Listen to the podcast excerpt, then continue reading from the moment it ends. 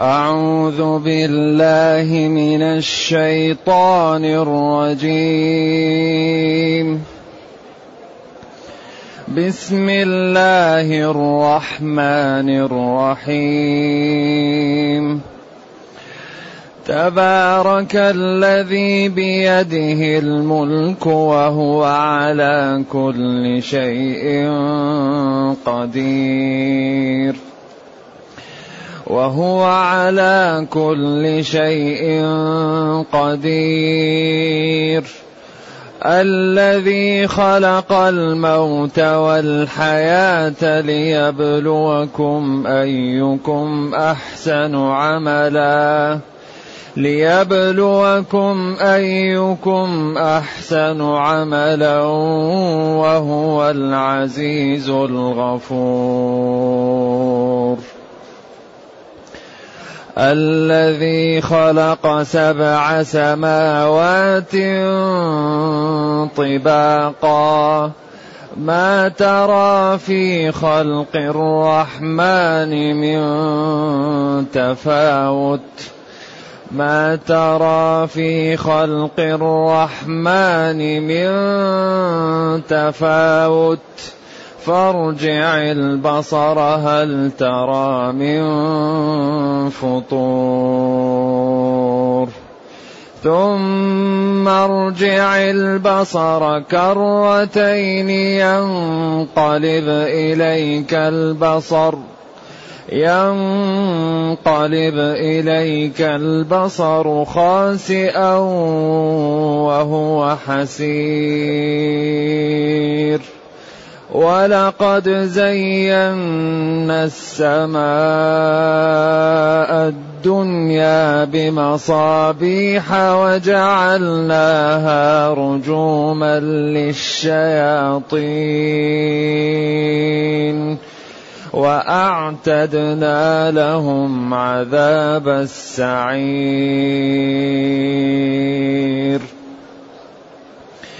وللذين كفروا بربهم عذاب جهنم وللذين كفروا بربهم عذاب جهنم وبئس المصير. إذا ألقوا فيها سمعوا لها شهيقا.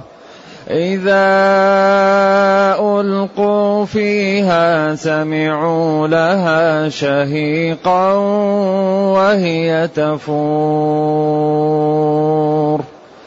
تكاد تميز من الغيظ. تكاد تميز من الغيظ كلما ألقي فيها فوج سألهم خزنتها سألهم خزنتها ألم يأتكم نذير قالوا بلى قد جاءنا نذير فكذبنا وقلنا ما نزل الله من شيء إن أنتم إلا في ضلال كبير وقالوا لو كنا نسمع أو نعقل ما كنا في أصحاب السعير فاعترفوا بذنبهم فاعترفوا بذنبهم فسحقا لأصحاب السعير. إن الذين يخشون ربهم بالغيب. إن الذين يخشون ربهم بالغيب لهم مغفرة. لهم مغفرة وأجر كبير. الحمد لله الذي أنزل إلينا أشمل كتاب وأرسل إلينا أفضل الرسل وجعلنا خير أمة أخرجت للناس. فله الحمد وله الشكر على هذه النعم العظيمة والآلاء الجسيمة والصلاة والسلام على خير خلق الله. وعلى آله وأصحابه ومن اهتدى بهداه. أما بعد فإن هذه السورة تسمى سورة الملك وهي من السور المكية باتفاق وهي ثلاثون آية وشفعت لقارئها ودخلته الجنة كما هو وارد.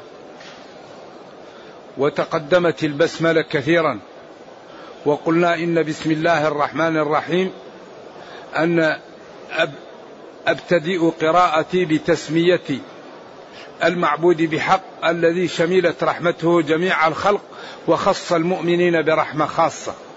وأن هذا بسملة. وهل هي آية من الفاتحة؟ أو آية مستقلة؟ أو ليست من القرآن؟ أقوال للعلماء. أحسن ما يقال إن في بعض القراءات تكون من القرآن وفي بعض القراءات تكون ليست من القرآن. والخلاف بين الفقهاء فيها راجع إلى القراء. خلاف الفقهاء في البسملة راجع إلى القراء. ولذلك الشافعي رحمة الله علينا وعليه وعلى جميع الأئمة يقرأ بقراءة ابن كثير. فلذلك هو يجهر بالبسملة. وبقي الأئمة لأنهم يقرؤون بقراءات أخرى كنافع في في, في المدينة. قراءة نافع يقرأ بها مالك في المدينة. والكوفيون في أحمد و كأحمد وأبي حنيفة يسرون بالبسملة. أما مالك فلا يبسمل أصلا في الفريضة. وكل من الأقوال صحيح وله أدلة. نعم فأي واحد يأخذ بقول له أدلة. نعم لكن قد يحتاط الواحد يأخذ بالقول الأحوط. لكن كل الأقوال لها أدلة و وصحيحة. يقول جل وعلا تبارك الذي بيده الملك. تبارك. سبق أن قلنا أن هذا الكتاب جاء باختصار يبين ثلاث نقاط وهذه النقاط تتكرر في القرآن. أول شيء الله معبود بحق. ثاني شيء محمد صلى الله عليه وسلم مرسل من عند الله. ثالث شيء أوعد المصدقة المكذب به النار ووعد المصدق به الجنة. هذه الجمل الثلاثة تتخذ مئات الأشكال في القرآن. لذلك أحيانا يأتي الدلالة على هذا بجمال الأسلوب أحيانا بجمال القصص أحيانا بجمال الأحكام وعدالتها وحسنها أحيانا ب لكن هذا هو اللي يدور عليه القرآن. لذلك أكثر شيء في القرآن الله. وأول أمر في المصحف اعبدوا ربكم. وأول نهي في المصحف فلا تجعلوا لله أندادا. وبين هذين الإنشائين أعني الأمر والنهي البراهين الدالة على قدرة الله. اعبدوا ربكم. من هو ربنا الذي نعبد؟ خلقكم. وخلق آباءكم. وخلق السماء. وخلق الأرض. وأنزل المطر من السماء. فأخرج به إيش؟ من الأرض ثمرات فأخرج به من الثمرات رزقا لكم. ثم جاء بأول نهي فلا تجعلوا لله أندادا. وهذا وهذان الإنشاءان هما معنى لا إله إلا الله مفرق بأدلتها. ثم جاء بعده برهان محمد رسول الله عن طريق الإقناع والإنصاف وعن طريق مخاطبة العقول النيرة والأحاسيس الجياشة. فقال جل وعلا وإن كنتم في ريب مما نزلنا على عبدنا ما قال فقد كفرت. إذا هذا الدين موضوع في قوالب لا تقبل إلا التسليم والمكابرة. ديننا مبني على أسس قوتها وجمالها وإعجازها وحسنها لا يعلمه إلا الله. بس ينبغي أن نعطيه الوقت وأن نقرأه وأن نتدبره وأن نصحب هذا الكتاب ونتأمله ونتدبره يقول تعالى تبارك الذي بيده الملك. تبارك. تبارك تعاظم وتقدس وتعالى. الذي بيده الملك. يعني بعض تصاريف هذا الفعل لم يستعمل. تبارك الذي بيده الملك. تعاظم وتقدس وتعالى. الذي بيده الملك المطلق. الملك المطلق لله. أما أهل الدنيا ملكهم محدود وزائل ويتعلق بجانب. أما الله فملكه مطلق وعام. ولذلك قل اللهم مالك الملك هو مالك الملك. لذلك يؤتي الملك من يشاء ويعز من يشاء ويذل من يشاء. بيده الملك المطلق. ومن هذه صفته؟ هل يحسن بالعبد أن يعصيه؟ الذي بيده الملك. بعدين وهو على كل شيء قدير. على كل ما أراده قدير.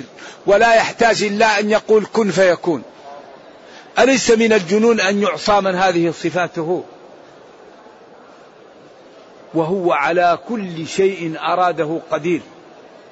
يذل ويعز ويغني ويفقر ويحيي ويميت ويصح ويمرض. ما أراده يكون.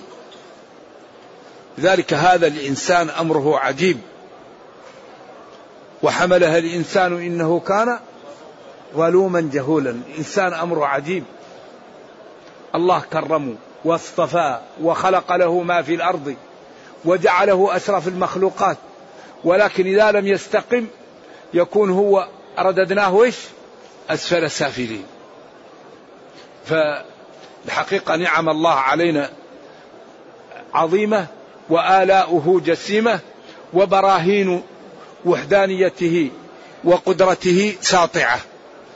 فينبغي للعاقل أن يبادر قبل أن يفوت الأوان. وهو على كل شيء أراده قدير إذا أين يذهب العبد ربه ملك وعلى كل شيء قدير ولا يرد سؤال من سأله ومن اتقاه حماه وهداه وأعطاه ما يريد. لماذا لا نأتي الطرق من, من, من, من بابها الذي يسعدنا ويصلح لنا دنيانا وأخرى ما الذي نريد؟ نريد الجنة عند الله نريد الغنى عند الله نريد العز عند الله. من كان يريد ثواب الدنيا فعند الله ثواب الدنيا والآخرة. يا أيها الناس أنتم الفقراء إلى الله والله هو الغني الحميد. فيا عبد الله ما الذي تريد؟ تريد غنى الله يغنيك. تريد عزة الله يعزك. تريد حماية الله يحميك. تريد الجنة الله يعطيك. تخاف من النار الله ينجيك. هو قادر وكريم. ليش تذهب في الضياع؟ وبعدين بين لك بين لك كل ما تحتاج إليه.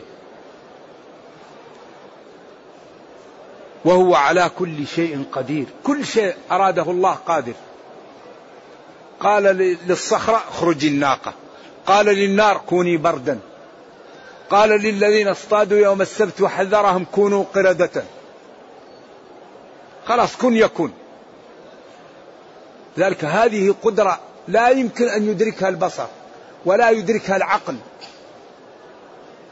كيف صخرة تخرج منها ناقة عشراء؟ كيف النار التي تحرق تكون برد؟ قال العلماء لو لم يقل الله جل وعلا سلاما لتجمد إبراهيم بالبرد. قال كوني بردا سلام لكن برد لا يقتل.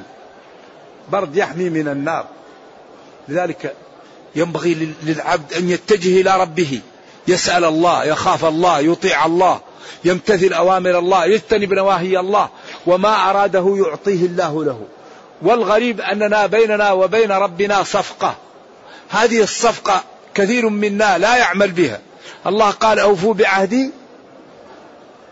أوفي بعهدكم لئن أقمتم الصلاة وآتيتم الزكاة وآمنتم برسلي وعزرتموهم وأقرضتم الله قرضا حسنا لأكفرن عنكم سيئاتكم ولأدخلنكم جنات. والله لا يخلف الميعاد.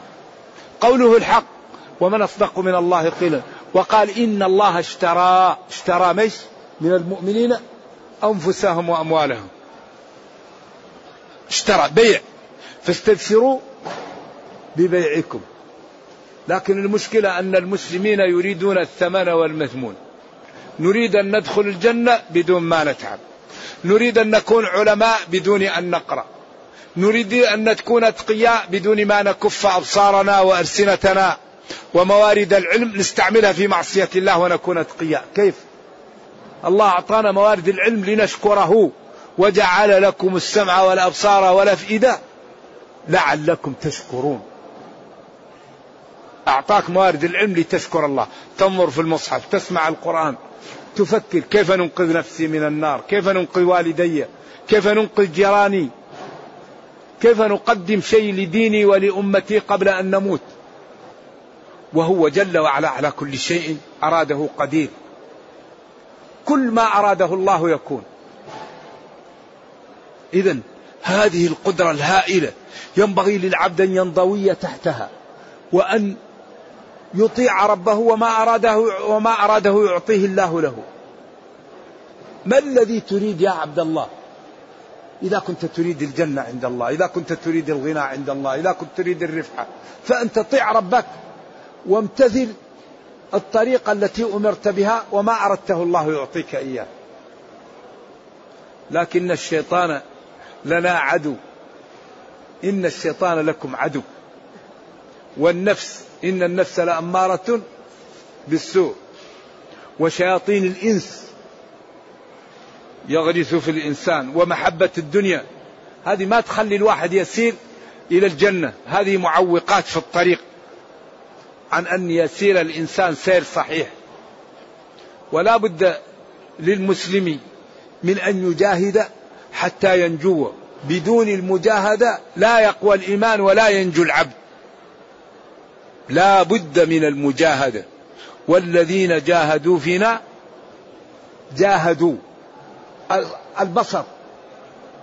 البصر هذا كل المصائب تأتي من البصر. نظرة. يأتي إبليس ويضع سهم في قلبك. تصلي لا تجد طعم للصلاة. تقرأ القرآن لا تجد لا تجد خشوع. لأن إبليس يضع سهم من سهامه في قلبك. لأنك نظرت. رب ربك قال لك قل للمؤمنين إيش؟ يغضوا من لكن النظرة الأولى. لا تتابع النظرة الأخرى. فإذا نظرت ونظرت جاء إبليس ووضع سهم في قلبك. فخلاك لا لا تجد طعم. حتى حتى تقارف المعصية. السمع. تسمع. أسمع القرآن أسمع الدروس أسمع المواعظ. لا تسمع الحرام. لا تسمع شيء لا يجوز سماعه. لا تتسمع لناس وهم كارهون. تفكر. كيف ننجو من النار؟ لا تفكر في الحرام. لا تفكر في الظلم. لا تفكر في الغش. بعدين قال الذي خلق الموت والحياة. الذي كل هذه موصولات. صلة خلق. والخلق هذا أكبر قدرة الخلق. أكبر قدرة في الكون الخلق. لذلك هذا العالم على كثرته وتنوعه وتطوره لا يمكن أن يخلقوا ذبابة. أكبر دلالة على القدرة الخلق. خلق الموت والحياة. والموت هي أشد حادث مما يمر على الجبلة وقدمها لأنها أسبق ولأنها واقع على الجميع. والحياة. خلقهم لماذا؟ ليبلوكم. إذا نحن خلقنا على هذا الكوكب للابتلاء. خلقنا ليبتلينا. كما قال فمنهم شقي وسعيد. ولذلك وما خلقت الجن والإنس إلا ليعبدون. هذا عام مقصود به الخصوص أو في الكلام مقتضى. ما خلقت الجن والإنس إلا ليعبدوني منهم من قدرت له السعادة. فيكون عام مقصود به الذين سبقت لهم من الله الحسنى. أو يكون في الكلام مقتضى محذوف. وما خلقت الجن والإنس إلا لآمرهم وأنهاهم فيعبدوني من قدرت له السعادة. تكون هنا الإرادة شرعية. ما خلقت الجن والإنس إلا لطالبهم بالعبادة كما قال إلا لأبتليهم. فأطالبهم بالعبادة فيعبدني من قدرت له السعادة ويعصيني من قدرت عليه الشقاوة كما قال في الآية الأخرى فمنهم شقي وسعيد. فالدنيا خلقت للابتلاء. ولذلك ينبغي للعاقل أن ينتبه ويحاول أن ينجو بنفسه قبل أن يفوت الأوان. خلق الموت والحياة ليبلوكم أيكم أحسن. أيكم يصلي في الوقت يصوم يترك أعراض المسلمين يبر بوالديه يساعد الفقراء والأيتام يبتعد عن النجش وعن الربا وعن بيع الغرر والجهالة يبتعد عن أعراض الناس يبتعد عن النميمة يبتعد عن سفاس الأمور يبتعد عن ضياع الوقت فيما لا ينفعه. أيكم أحسن عملا خلق الموت ليبلوكم. ابتلاء أحسن عمل و فالذي هو أحسن عمل ينال المنازل والذي هو أسوأ عمل ينال الدركات. وكل القرآن قائم على هذا. وهذا يتكرر يتكرر ويأتي بأدلة ويأتي بأساليب حتى يظهر ذلك للناس فينجو كل واحد بنفسه. والذي لم يتنبأ يندم في وقت لا ينفع الندم. لأنه القيامة دائمة ولا عمل فيها. حساب ولا عمل. والدنيا زائلة وعمل ولا حساب. فأنت إذا لم تزرع في الدنيا ما الآخرة ما فيها زرع.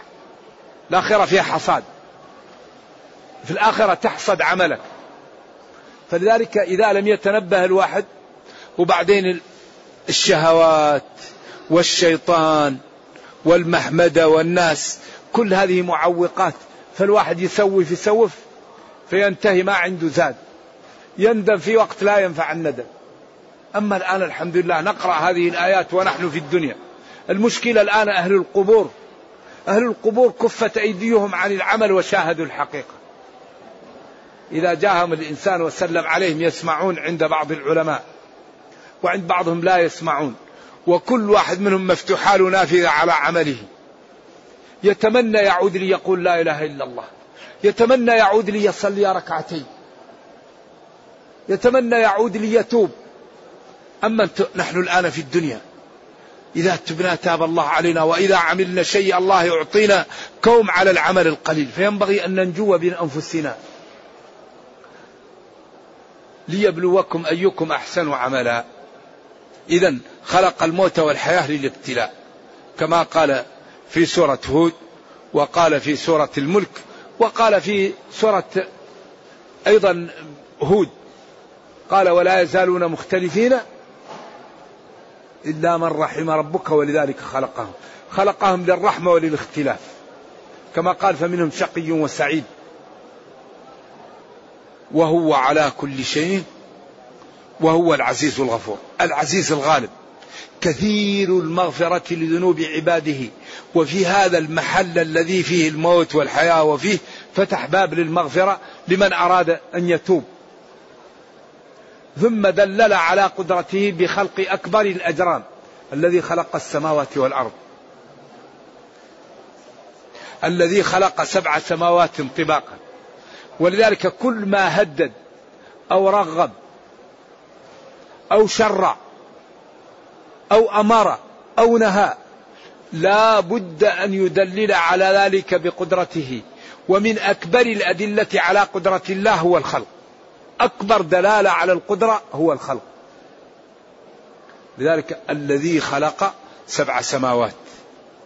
تقدم أن قلنا إن السماء في اللغة هي كل ما علاك وقد يسمى كل مرتفع سماء وإنما الفضل حيث الشمس والقمر. وقال تعالى فليمدد بسبب إلى السقف إلى السماء السقف. فلينظر هل يذهبن كيده ما يغيظ. إذا قتل نفسه هل يضر هذا؟ فالنبي صلى الله عليه وسلم لازم ينصره الله.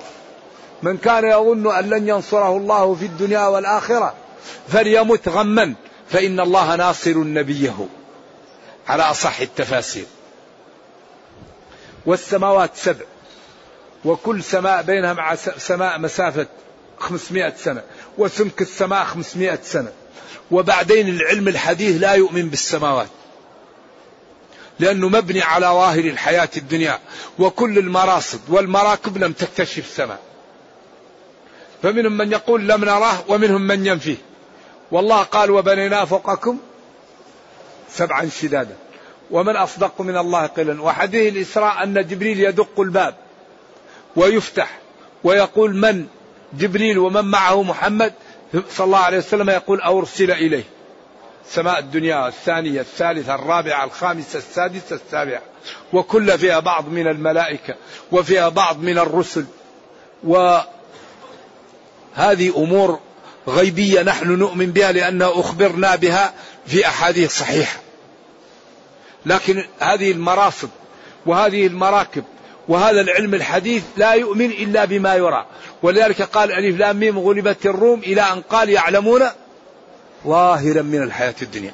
أما نحن المسلمين فربنا قال هدى للمتقين الذين يؤمنون بالغيب. نحن نؤمن بالغيب وهم يعلمون ظاهرا من الحياة الدنيا. إذا خلق سبع سماوات طباق فوق بعض. ما ترى أيها الناظر في خلق الرحمن من تفاوت يعني ندوب أو ضعف أو تغير أو اختلاف. الذي أتقن كل شيء خلقه. خلق الله متقن هذا خلق الله. فأروني ماذا خلق الذين من دونه انظر إلى الآن البشر كل واحد عينه في محل الثاني والأنف والجبهة والفم وما في واحد يشبه الآخر. الخالق. ما في هذا لا يمكن الآن المكاين ما يمكن يعرفوها إلا بالأرقام. إذا صبوها إذا لم يجد الأرقام لا يمكن يميزوا بينها. الله كل واحد يصب صوره على صورة المصور. كل واحد يختلف عن الثاني. إذا ما ترى في خلق الرحمن من تفاوت؟ تغاير. اختلاف هذا جيد هذا ما غير جيد. كله متقن. فارجع البصر هل ترى من شقوق في السماء؟ ثم ارجع البصر كرتين أي مرة بعد مرة بعد مرة بعد مرة. زي لبيك. أي مرات عديدة. ارجع البصر كثير ينقلب يرجع إليك البصر. خاسي. يعني عاجز ذليل ضعيف كليل متعب. ولم يجد ما يريد من النقص ولا من التفاوت ولا من العيب في خلق الله. والدليل على ذلك أنه هو الذي خلقكم فينبغي أن تطيعوه وتشكروه ولا تعصوا النتيجة بادروا بالطاعة والتوبة. وابتعدوا عن المعصية وعن الكفر. هذا هو النتيجة. وهو حسير كليل عاجز مغلوب لا يستطيع أن يجد شيء. ثم قال ولقد زينا السماء الدنيا بزينة الكواكب وبزينة الكواكب بمصابيح. ولقد زينا السماء الدنيا بمصابيح. والله لقد زينا السماء الدنيا بمصابيح. جمع مصباح والمصباح المقصود به هذه النجوم التي تضيء. وجعلناها رجوما للشياطين وقال في آية أخرى وعلامات وبالنجم هم يهتدون. إذا فوائد النجوم ثلاثة الاهتداء وجمال للسماء وترمى بها الشياطين. ولقد زينا السماء الدنيا بمصابيح. وجعلناها أي هذه آه، المصابيح رجوم للشياطين. قيل إن هذه النجوم بعضها ثابت وبعضها يتحرك وبعضها يرمى به. وقال الجمهور هذه النجوم يخرج منها كالشهاب الذي يخرج يأخذ من النار فترمى به الشياطين إذا أرادت أن تسترق السمع فأحيانا يدركه الشهاب فيقتله أو يخبله وأحيانا يسمع من ما قدر الله فينزل به ويكذب عليه كثير من الكذب. يسترقون السمع. اذا ولقد زينا السماء الدنيا بمصابيح وهي هذه النجوم. وجعلناها هي النجوم رجوما للش... ترمى به الشياطين إذا أرادت أن تسترق السمع. وللذين كفروا وهيأنا أعتدنا لهم عذاب السعير عذاب جهنم عياذا بالله. اللي هم هؤلاء الشياطين الكفرة وكذلك يعني شياطين الإنس. لأن شياطين الإنس والجن يساعدون بعضا ويتعاونون على إضلال المسلمين. قال شياطين الإنس والجن يوحي بعضهم إلى بعض زخرف القول غرورا. وقال وإخوانهم يمدونهم في الغي ثم لا يقصرون. لذلك هؤلاء الشياطين يساعدوا بعض. وكم من شيطان جني جاء لشيطان إنسي وضلله وكفره. وبالأخص إذا كان الإنسان يتعبد وهو لا علم عنده. فتأتيه الشياطين وتدخل الرياء وتدخل البدع وتدخل الأدعية الغير واردة والصلوات التي هي مبتدعة ويرى أن هذا من الدين فتضلله الشياطين. ولذلك لا تنبغي العبادة إلا على ضوء الدين إلا على ضوء الشرع لا يتعبد المسلم إلا على ضوء الشرع لا يأتي ويعمل عبادة من نفسه. لا العبادات توقيفية. كل العبادات توقيفية. لذا تجد الآن إذا سبرنا ما هي أسباب البدع؟ نجد تدين زايد جهل. تدين زايد جهل يساوي بدعة يساوي خرافة. ولذا أهم شيء للمسلم أن لا يعمل عمل إلا بعد أن يعلم حكم الله فيه. فلذلك الشيطان جاء لقريش. وقال لهم سلوا محمدا عن الشاة تصبح ميتة من الذي قتلها؟ قال لهم الله قتلها. قال لهم ما ذبحه الله تقولون حرام وما ذبحتموه تقولون حلال. أنتم أحسن من الله؟ فأنزل الله ولا تأكلوا مما لم يذكر اسم الله عليه. وإن زعموا أن هذا بيحة الله. وإن الشياطين ليوحون إلى أوليائهم ليجادلوكم بقولهم ما ذبحتموه حلال وما ذبحه الله حرام. وإن أطعتموهم في فلسفتهم الشيطانية إنكم لمشركون. فالشيطان لا يألو وكم من واحد يتعبد فيأتيه الشيطان ويأتيه بمال ويقول له أنا الرسول صلى الله عليه وسلم استعين بهذا صلي بعد العصر. صلي بعد العصر 12 ركعة. المتعلم يعرف لا صلاة بعد العصر حتى إيش؟ حتى تغرب الشمس. يعرف أن هذا الشيطان. يقول له الله يلعنك. غير المتعلم يقول لا أنا جاني الرسول وقال لي. والنبي صلى الله عليه وسلم ما قال إن, الرس... إن الشيطان لا يكذب عليه. قال إنه لا يتمثل به. من رآني فقد رآني لأن الشيطان ممنوع عليه أن يتمثل بصورة النبي صلى الله عليه وسلم. لكن ليس ممنوع عليه أن يكذب. ويقول لك أنا يأتيك ويقول لك أنا الله. الشيطان. ويأتيك أنت تكون في سفر. وتأتي لرمال. والإطارات تغيث في الرملة. فيأتي هذا المسكين ويسأل من غير الله فيأتيه الشياطين ويطلعوا له السيارة ويقول والله أنا دعوت الولي والولي جاء وطلع لي السيارة. هذا هذا يسمى استدراج. هذا يسمى الاستدراج. هذا واحد يبقى يهلك. الولي ما يقدر يطلع سيارة ولا يقدر يطلع سيارة إلا الله. وهذا الشياطين الله أعطاهم قدرة. يأتوا. ويروك من حيث لا تروهم. وجعل لهم تسلط على الإنسان ويجري من الإنسان مجرى الدم. فيأتوا. وبعدين يقول والله أنا سألت أنتم تقولوا الأولياء هذا ما ينفع نحن ندعوهم وينفعون لذلك هذا كثير من المسلمين يقع في هذه الأمور الخطيرة. إذا رأيت رجلا يطير وفوق ماء البحر قد يسير ولم يقف عند حدود الشرع فإنه مستدرج أو بدعي. فإنه مستدرج أو بدعي بدعي. إذا الذي يحميه هو العلم. الدين ما شرعه الله. ما هو الاستحسان؟ واحد يقول رأيت في النوم ويجعلها عبادة هذا ضلال. واحد يقول استحسنت ضلال. الدين ما جاء من عند الله. وبالأخص العبادة ما فيها قياسات. قياسات تقع في أمور الدنيا وأعمال الناس. أما العبادات توقيفية من الله. الواحد الآن في الصباح نشيط. قال أنا أريد أن نعمل الفجر ثلاث ركعات. نعمل ركعة زيادة لربي. ما رأيكم في هذا؟ هل يجوز هذا؟ هذا يبطل الصلاة لأنها عبادة هذه فريضة. إذا العبادة لا يزاد فيها ولا ينقص. عبادة من الله. ما شرعه الله نعمل به وما لم يشرعه لا نعمل به. وأي واحد أراد أن يأتي قل له أتيني بالدليل. اليوم أكملت لكم دينكم. واحد يريد أن يأتيك بشيء قل له أتيني بدليل. أما تأتيني تقول لي شيخي أو قال فلان أو استحسن فلان. لا.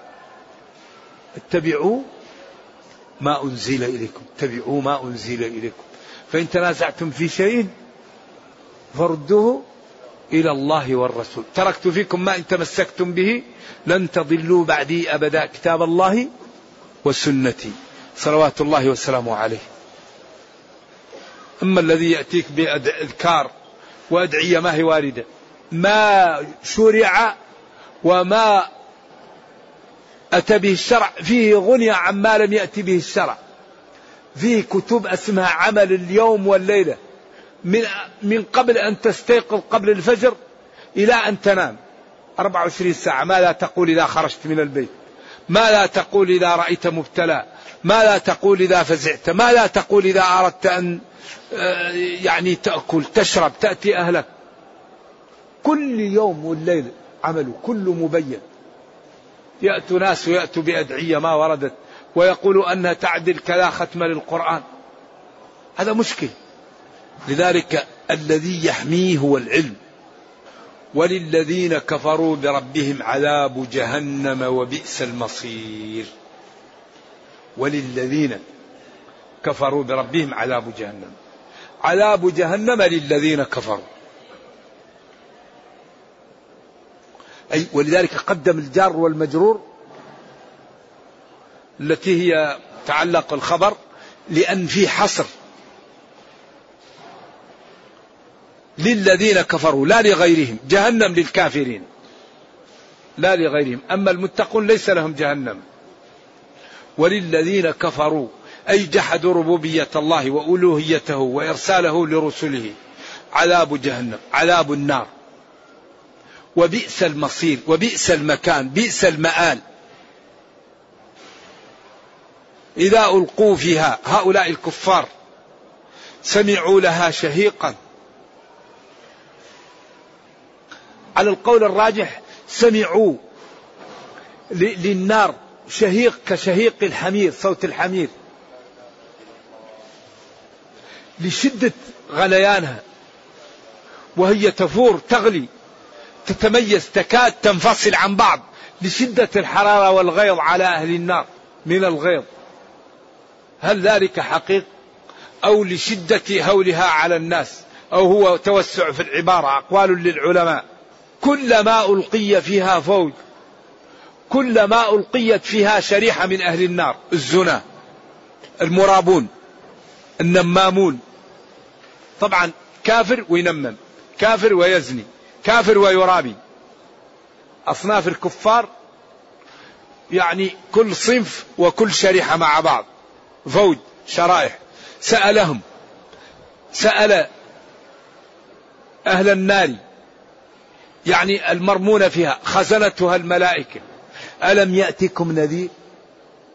ما جاءتكم رسل؟ أجاءتكم رسل على سبيل التبكيت والتقريع وأعوذ بالله لهانا. ألم يأتكم نذير؟ قال أهل النار أعاذنا الله وإياكم منها. بلى. قالوا نعم بلى. وبعدين هنا محل إضمار أظهر لخطورة الموقف. قالوا بلى قد جاءنا نذير فكذبنا. قالوا يكفي قالوا بلى جاءتنا لأنه قال لم يأتيكم نذير تقدم. فالأسلوب أن يقول بلى جاءتنا لكن هنا هذا دخول النار. قالوا بلى قد جاءنا نذير فكذبنا وقلنا ما نزل الله من شيء. إذا هم الذين أوبقوا أنفسهم بتكذيب الرسل وعدم قبول دين الله والكفر به. عند ذلك قال أهل النار لو كنا نسمع أو نعقل قال لهم أهل إن أنتم ما أنتم إلا في ضلال كبير. إن نافية. أنتم في ضلال كبير. لأن استثناء هنا مفرط. إن أنتم إلا في ضلال كبير. أنتم في ضلال كبير. وأن يفر سابق إلا لما بعد. يكون كما لو إلا عدم. إن أنتم إلا في ضلال كبير. وقالوا هؤلاء أهل النار لو كنا نسمع أو نعقل نسمع ما خوفتنا منه الرسل وجاءتنا به أو نعقل خطورة هذا الموقف ونستعمل موارد العلم له؟ ما كنا في أصحاب السعير. نسمع لهؤلاء الرسل ونعقل ما جاءتنا به. ما كنا في هذا المكان. فاعترفوا بذنبهم. بعد أن فات الأوان فسحقا واد في جهنم أو بعدا أو هلاكا لأصحاب السعير. ثم بين الشريحة الأخرى وهذه عادة القرآن. إن الذين يخشون ربهم بالغيب إن توكيد. الذين يخشون الذين موصول يخشون صلة الموصول. يخشون يخافون ربهم. بالغيب فيها للعلماء قولان. يخشون ربهم فيما غاب عنهم من أمور الدين. النار ما رأوها يخافوا منها. الجنة ما رأوها يطلبونها. وقيل يخشون ربهم يخافون ربهم في حال غيبهم عن الناس إذا ابتعدوا عن الناس اجتهدوا في الدعاء. وهذا هنا أقوى. كما قال يعني التقي إذا غاب عن الناس يخشى الله ويدعوه ويجتهد. غير التقي إذا كان أمام الناس يتظاهر بالخشوع وإذا ذهب الحال أعوذ بالله لا يذكر الله. المنافق لا يذكر الله ولا يصلي إلا أمام الناس. أما التقي إذا غاب عن الناس يجتهد في الدعاء والتوبة والاستغفار. لأنه ما عنده الناس. يفرح بالعبادة لأن هذا بينه وبين الله. ما يقدر الشيطان يقول أنت في, في تصلي حالك لأجل الناس تستغفر لأجل الناس. لكن قد الإنسان اللي إيمانه غير قوي يقول له لا أنت تستغفر عشان الناس. الإنسان اللي إيمانه غير ضعيف يضحك عليه الشيطان. لكن إذا قوي إيمان الإنسان ما يقدر الشيطان يقول لك أنت تصلي عشان الناس. لكن الإنسان اللي ما هو قوي؟ يقول له لا أنت تصلي عشان الناس. أنت تستغفر عشان الناس. لكن إذا صلى الحال ما يقدر يقول له أنت تصلي عشان الناس. فلذلك يخشون ربهم بالغيب. يعني عندهم إخلاص يغابوا عن الناس. خافوا الله ورجعوا واستغفروا وأطاعوا ربهم في غيبهم عن الناس وخافوه. لهم مغفرة لهم مغفرة وأجر كبير. مغفرة من الله لذنوبهم. وأجر عظيم به يكونون في المنازل العليا. نرجو الله جل وعلا أن يرينا الحق حقا ويرزقنا اتباعه وأن يرينا الباطل باطلا ويرزقنا اجتنابه وأن لا يجعل الأمر ملتبسا علينا فنضل. اللهم ربنا أتنا في الدنيا حسنة وفي الآخرة حسنة وقنا عذاب النار. اللهم اختم بالسعادة آجالنا واقرم بالعافية غدونا وآصالنا. واجعل إلى جنتك مصيرنا ومآلنا سبحان ربك رب العزة عما يصفون وسلام على المرسلين والحمد لله رب العالمين. وصلى الله وسلم وبارك على نبينا محمد وعلى آله وصحبه. والسلام عليكم ورحمة الله وبركاته. هذا سائل يسأل يقول كيف نجمع بين قوله تعالى ولا تزر وازرة وزر أخرى وزر أخرى وقوله سبحانه ولا يحملن أثقالهم وأثقالا مع أثقالهم ولا يسألن يوم القيامة عما كانوا يفترون. هذا لا تعارض بينه لأن لا تزر وازرة وزر أخرى ولكن هذا الذي ضلله له وزره. من ابتدع بدعة له وزرها ووزر من عمل بها لا ينقص ذلك من أوزارهم شيء لأن هذا من عمله هو. لكن إذا كان واحد ما عمل وزر لا يؤاخذ به. لكن هذا ولا يحملن أوزارهم أثقالهم وأثقالا مع أثقالهم الذين ضلوهم الذين بدعوهم.